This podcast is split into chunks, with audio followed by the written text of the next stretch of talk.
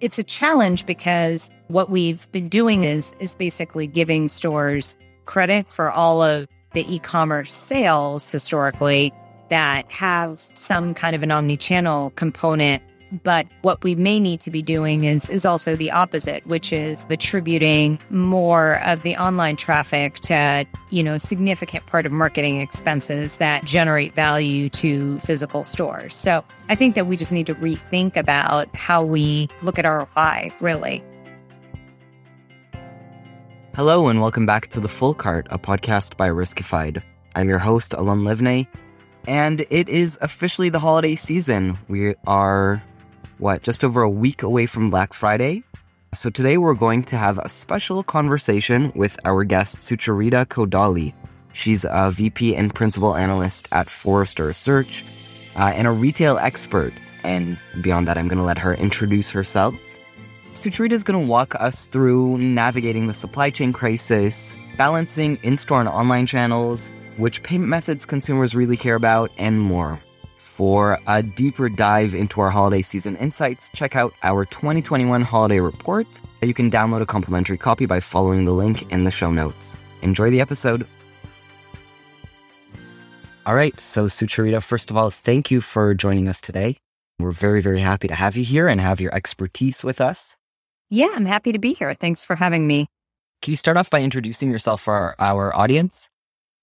Yeah, sure. So my name is Sucharita Kodali. I'm a retail analyst at a technology research company called Forrester, which is headquartered in Cambridge, Massachusetts. And I focus very specifically on the retail industry and solutions that address the retail industry. So that means consumer facing retailers, brand manufacturers that sell into retailers and how consumers research and shop for their products, both online and offline. So I want to start off with maybe situating ourselves with relation to, you know, we've got a holiday season coming up that's maybe a little bit more predictable now that it's closer in the near future. And and we're poised again to see the biggest holiday season yet. It's kind of like a continuing trend of growth over the past few years. For e-commerce. I don't know if it'll be the biggest year overall for retail, but certainly for e-commerce. Yeah, and that's an important distinction. So I want to ask about consumers. Which shopping trends you've seen solidify over the past year that we can expect to see throughout the holiday season? The single biggest ones are probably some of the changes from a fulfillment standpoint. So we started to see a lot of things like curbside pickup, in-store pickup, research online, understand what's in a physical store, before you actually go to the store. So that was a big change through the pandemic that I expect will last long after the pandemic. The big takeaway is that you have reduced dwell time in a store when you do that. And that is just a change because one of the key metrics that retailers hold themselves accountable to is dwell time. So we probably need to get rid of that metric and maybe focus more on sales, conversion rates, and have a better handle on attribution models and recognize that sales don't happen in single channels. They happen because consumers have touched multiple touch points and that should impact your investment decisions. That impacts how you look at the benefits of a particular channel. It's a challenge because what we've been doing as a workaround is is basically giving stores credit for all of the e-commerce sales historically that have, you know, some kind of an omni-channel component. But what we may need to be doing is is also the opposite, which is you know, kind of attributing more of the online traffic to you know, significant part of marketing expenses that generate value to physical stores. So I think that we just need to rethink about how we look at our ROI, really. And with this increased interest in in store and curbside pickup, how do you expect the dynamic between in store and online shopping to play out? Well, anytime you have curbside, you have less traffic inside a physical store, right? So what you've basically done is you've introduced a cost to the physical store that didn't exist before. On the other hand, what you are doing is you're preserving a sale that may have gone somewhere else, like to another merchant. And you are presumably also managing that transaction in a slightly more efficient way versus the alternative channel, which would be shipping it in maybe a cumbersome box from a more remote distribution center. And when you look at it from that standpoint, you know, more of the world is shifting online and e-commerce has higher variable costs than traditional retail. Are there ways that you can manage those lower margins? And uh, are there ways that you can still preserve the sale and have a win in this new world? And I think that um, that's what you just have to do is you just have to frame it from that standpoint. When you introduce curbside in a vacuum, it may not make a ton of sense. But when you introduce curbside in a world where the other option is an even more expensive fulfillment vehicle, curbside looks really, really good. And I think that more merchants are recognizing that. I think that like 20 years ago, it was sort of like curbside's really optional. It's, you know, it's just an extra added expense that doesn't make sense. But I think now there's more of a recognition that e-commerce is a cost of doing business. You know, e-commerce fulfillment is a cost of doing business. Um, especially when one of the fastest growing retailers is, is Amazon. So in that world, how do you make the most out of this hyper competitive dynamic, you know, and a lot of it comes down to taking advantage of your stores, looking at different ways of assessing profitability and being competitive, not with, you know, the retailer that has the lowest cost of operation, but with a retailer that actually has a very high cost of operation. And that, that is Amazon. You mentioned uh, earlier the supply chain issues. So I want to delve into that topic. It's obviously a very big issue for pretty much all merchants right now, an issue that customers are acutely aware of. We've seen research mm-hmm. indicating everything from customers that are looking to spread out their holiday season shopping and have already started it actually to an expected increase in spend on digital gift cards just because that's one thing that's reliable when physical products are not. So how are merchants dealing with this challenge? Well, I haven't seen any really sophisticated approaches to this. This is one of those things where organizational silos really work against you because the marketing people care about marketing and how many clicks, you, you, know, and what their average CPM is or whatever. And there's not a ton of synchronization with the supply chain team and what's going to be in stock or what's not going to be in stock. And then you have a merchandising team that is just trying to manage to its own functions. And then you have an IT team that is managing to its functions. And hopefully every company has at least one person, if not several people that are kind of managing the whole picture and looking at what are we doing? What should we be doing? You know, do we need to have a Black Friday sale this year if we don't have enough merchandise to support it? Should we just really be leaning into higher margins this year and just give up on increased revenue or greater units sold? How much are we even in stock or out of stock and what's even coming on what container ship and when is it scheduled to arrive and what impact will that have on what we're able to present in the next couple of months. I see more panic from the media than I do from the people who should be the most panicked. And um, I think a lot of them are probably somewhat insulated from the reality, or they may be told things that they want to hear. And um, what is going to happen is that they're just not going to have the product at the end of the day. And when there's not product, it's either, you know, orders get canceled or back ordered. And then people are left wringing their hands wondering, well, whose fault was that when it should have been everybody's, everybody's fault. But nobody's held accountable to that metric of ultimately consumer satisfaction or, you know, how many canceled orders there were. I mean, the only thing that like a marketer is held accountable to is were you able to drive people through checkout? And if that's all you're held accountable to, you're not going to care what inventory is available or in stock. I, I know very, very few marketers that work closely with supply chain, even during Q4. So it'll it, it's going to be interesting to see how how this shakes out. because there are a lot of things you should be doing. And the main things you should be doing is really, really thinking hard about whether or not you need to discount that much in November. And if you do plan to have a sale, what are you going to mark down? Because you should be marking down what you have too much of, not the things that, you know, are to sell out. And that's something that I know happens over and over again because I work closely with retailers. You see it as a shopper, you know, some of the best sellers, the things that are most desirable are typically available for sale on Black Friday. But, you know, if this year we have an inventory shortage, why would you plan to work things down that early in the season? And the other option could be, you know, maybe you're planning for a January sale or a February sale because it's going to take that long for the merchandise to get here, which actually isn't a bad idea because as it is, consumers are very savvy shoppers and like 10% of what's considered holiday, you know, in a normal year happens after um, Christmas in regions like the United States and Europe.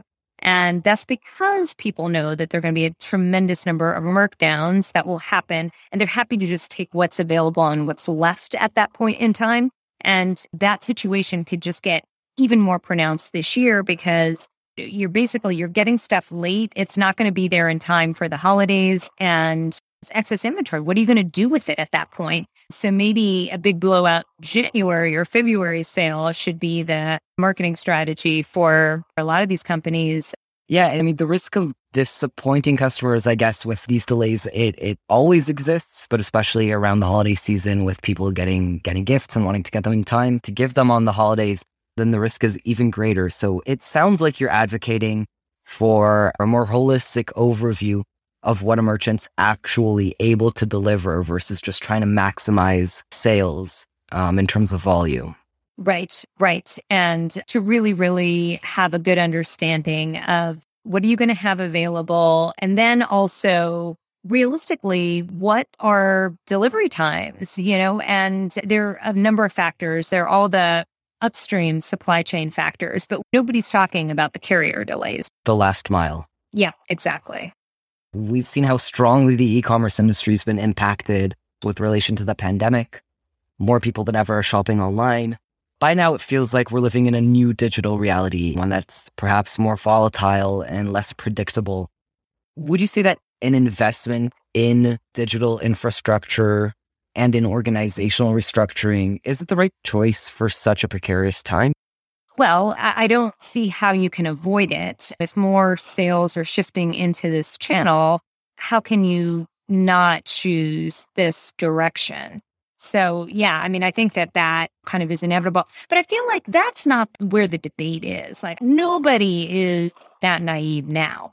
Where they are naive is in believing everything with respect to the newest bright, shiny object. That's where I see the biggest issue. So the kinds of questions that I get are should I put the ability to pay with Bitcoin on my checkout page? To which my answer is no, it's not necessary and in fact unadvisable.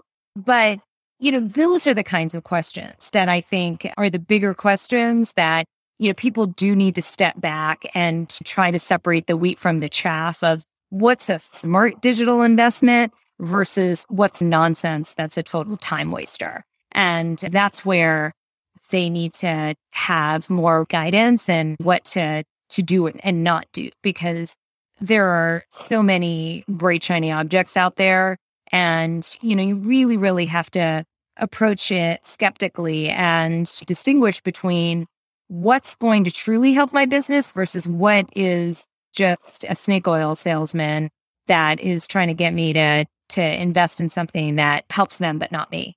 Right. So you were just talking about payments and Bitcoin and bright, shiny new objects. And I want to ask I mean, US consumers are uh, still primarily using uh, credit cards, mm-hmm. but we're seeing, you know, gradual rising interest in alternative payment methods, e-wallets, PayPal, direct payments, and obviously, you know, the past few months, n- nobody could ignore the rise of buy now, pay later. Is it a trend? Is it a shiny new object? Or can we expect the diversity of preferred payment methods to, to stay with us? So if we just take something like buy now, pay later, it has grown a lot in the United States in the last few months. but it's still a minority of transactions. So that's important to remember is that it's not like, oh, this is supplanted and taken over like 50% transactions. By the way, you know, buy now, pay later is it's deferred billing. And we have known about deferred billing. We've used deferred billing as a promotional tool for years, you know, for decades, I would say. It's one of the easiest ways to get people to buy. And typically it's been for higher ticket transactions. It's been cars and furniture. What's new is that you can buy fast fashion with deferred billing now. That's what's different, you know, and I mean, it's, it's rational behavior. I mean, anybody who's taken economics knows that a dollar today is worth more than a dollar tomorrow, right? So, you know, you'd rather defer a payment wherever possible. And the beautiful thing is that retailers are happy to do this because the buy now, pay later providers, for the most part, from my understanding, taking a lot of the risk. Now, it is also my understanding that the fees are a little bit higher. So I think retailers are waiting for a cycle, like at least, you know, 12, 18, 24 months to see are these higher fees worth it to me? Am I actually retaining these shoppers? Are they purchasing more long term? Or am I just having to pay like 6% on something that's a $10 transaction where I never see the shopper again? but you're not, you don't know that for like a couple of years. You have to sit and wait to see if that shopper actually transacts and if all marketing messaging actually works. So I think that things like buy now, pay later are sort of, you know, it's like the godfather, you know, it's an offer that no customer can refuse. So they seem very successful now. The question is, are they going to be seen as successful in 24 months when CFOs actually step back and say this was good or not? And if there is no incremental customer acquisition that comes from buy now, pay later, people are probably going to pull it out. What I will tell you is that I've done a lot of research in 15 years, worked with early iterations of companies like Bill Me Later and kind of really, really dug into what merchants and consumers would say about their usage. And there's some incrementality, absolutely. And it varies from merchant to merchant. It varies based on what is the average ticket normally. And there's absolutely some cannibalism too, where people who would have paid with a cheaper form of payment for you, the merchant, are now switching to something that's more expensive for the merchant, you know, and that has to be balanced with ultimately what is the incrementality. So, so merchants need to be probably smarter than they are about how they implement these things because it's not like, oh, this is just some magic silver bullet that drives everybody's revenues, you know, to great growth overnight. Yeah. And I guess we, we just don't know yet. I mean, you need that time to be able to analyze that kind of data. Right. For the last few minutes that we have here, Sucharita, I want to ask you, what are you curious about for 2022? Um, for me, you know, something that we didn't talk about, I spent a lot of time thinking about is regulation and a regulatory framework for, for large tech companies. And it's, it's a big existential issue. And there are all sorts of characters involved in that discussion. There's you know, different legislative bodies. There are regulatory agencies in North America and overseas, um, all of whom are suggesting changes. Some of them are enforcing rules that have been on the books for years but have been overlooked. Um, so I'm I'm curious to see what actually changes, and and you know, change when you're talking about the government is is usually glacially slow. So this may be more than a 2022 horizon. I mean, this is this is something that I think we're going to continue talking about for like 10 years. But I, I'm most curious and I think that those are going to be the biggest shifts that actually bring the balance of power back to smaller companies.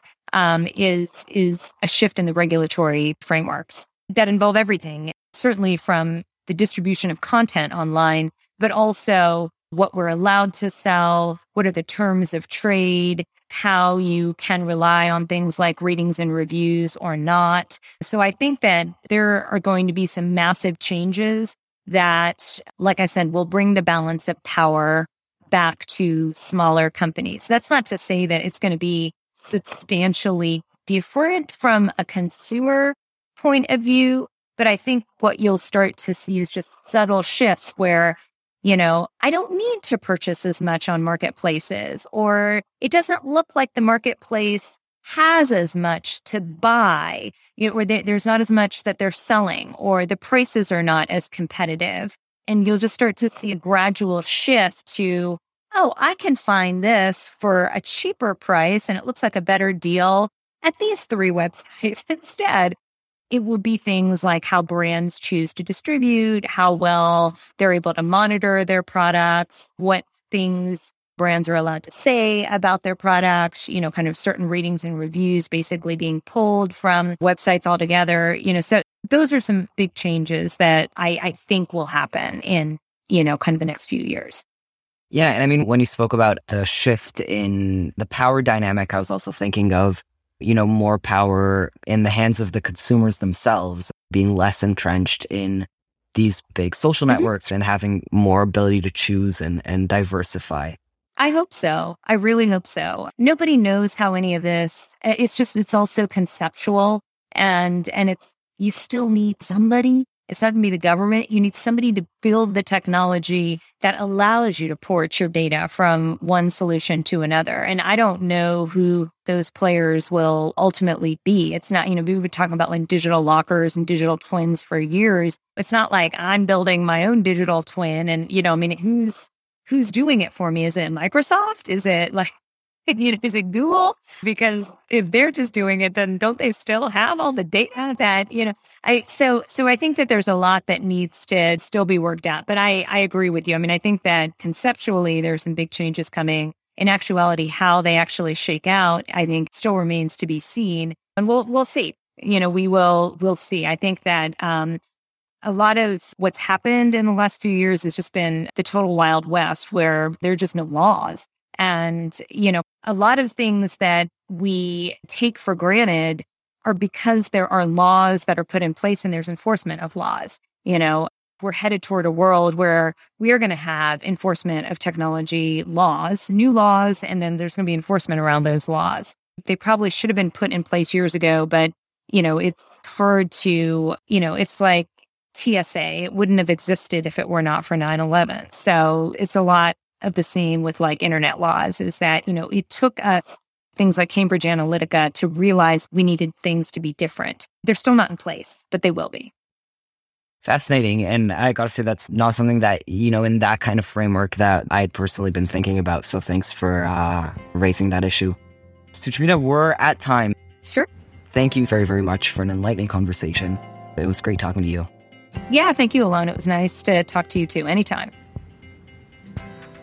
That's a wrap for today. Thanks again to Sucharita for an illuminating conversation. I hope you learned a lot from it. I'm sure I did. If you enjoyed today's episode and you want more insights where that came from, don't forget to follow the link in the show notes to download our holiday report. And to be the first to know about new episodes of The Full Cart, hit subscribe on your favorite podcast app. From all of us at Riskified, happy holidays.